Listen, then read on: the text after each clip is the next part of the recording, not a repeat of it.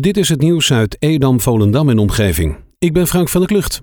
De Keukenkampioen-divisie organiseert in samenwerking met Gamers First het Keukenkampioen-divisie e-sport fan tournament featuring Rocket League. Het is een eendaags en tevens ook online gespeeld toernooi voor alle fans van de Keukenkampioen-divisie en spelers van de game Rocket League. Je kan je als team van minimaal drie gamers aanmelden. Het online toernooi vindt plaats op zaterdag 16 mei aanstaande en begint om 12 uur. Het hele evenement wordt vanuit H20 eSport Arena live uitgezonden op het YouTube-kanaal van de Keukenkampioen-divisie. De deelnemende teams strijden namens één van de 16 Keukenkampioen-divisieclubs om de felbegeerde titel. Op een boerenerf van de Middenweg in Noord-Beemster ontstond gistermiddag rond half zes brand. Het oude riet, wat net van de boerderij was afgehaald, begon te smeulen. De brand was snel geblust door de gealarmeerde brandweer. De dijkversterking van de Markenmeerdijken tussen Horen en Durgerdam kunnen doorgaan. Dat heeft de Raad van State gisteren in een uitspraak bepaald. Alle bezwaren tegen de werkzaamheden zijn ongegrond verklaard. Al sinds oktober 2019 ligt het plan om de 33 kilometer lange dijk te versterken en dat stuit op veel verzet van omwonenden. De dijkversterking is nodig omdat de dijken niet meer aan de normen van de waterveiligheid voldoen.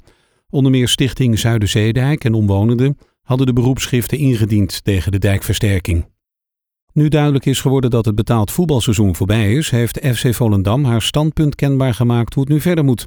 De club wil dat alle resultaten van het voorbije seizoen worden geschrapt. Dat heeft Kees Molenaar, directeur externe betrekkingen, de KNVB laten weten. Wat Volendam betreft is er geen kampioen, degraderen en promoveren geen clubs en is de nieuwe competitie gelijk aan die van 2019-2020. Zowel reglementair als juridisch is dat volgens Molenaar het meest logische scenario. De tickets voor Europees voetbal worden verdeeld zoals afgelopen seizoen. In Zuiderwoude is gisteravond op de Waterlandse Zeedijk een kind aangereden door een bestelbusje. De bestuurder van de bestelbusje zag het meisje over het hoofd en kon haar niet meer ontwijken. Het kind kwam hard en vel en liep een hoofdwond op. Zij is door ambulance naar het ziekenhuis gebracht. Vanwege de coronacrisis gaat tot 1 september een streep door tientallen evenementen in Zaanstreek en Waterland.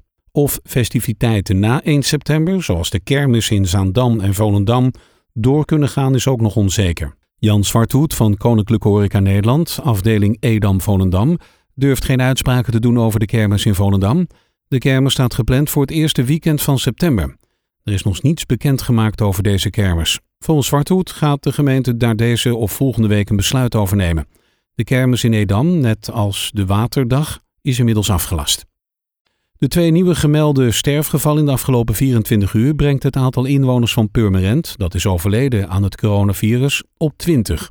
In de overige gemeenten in Zaanstreek Waterland viel het afgelopen etmaal geen nieuwe overledenen. Dat zijn er nu in totaal 68. In Edam-Volendam steeg het aantal vastgestelde besmettingen met één geval naar een totaal van 72. De gemeente meldde ook een nieuwe ziekenhuisopname. Dat zijn nu 20 in totaal. Volgens de testresultaten van de coronatest drive-in bij de brandweerkazerne in Purmerend zijn veel zorgmedewerkers in Zaanstreek en Waterland die vreesden corona onder de leden te hebben, niet besmet met het virus. Sinds 7 april kunnen medewerkers van zorginstellingen daar terecht voor een snelle coronatest als ze ziekteverschijnselen hebben. Van de ruim 200 zorgmedewerkers die bij de brandweerkazerne in Purmerend slijmvlies afstonden voor onderzoek, bleek 14% positief te testen op corona. Wegens de genomen maatregelen die noodzakelijk zijn voor het onder controle brengen en houden van het coronavirus, is het dit jaar niet mogelijk om de Volendammerdag te organiseren.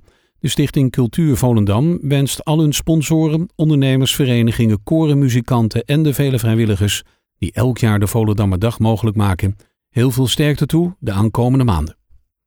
Tot zover het nieuws uit Edam, Volendam en omgeving. Meer lokaal nieuws vindt u op de Love Kabelkrant, onze website of in de app.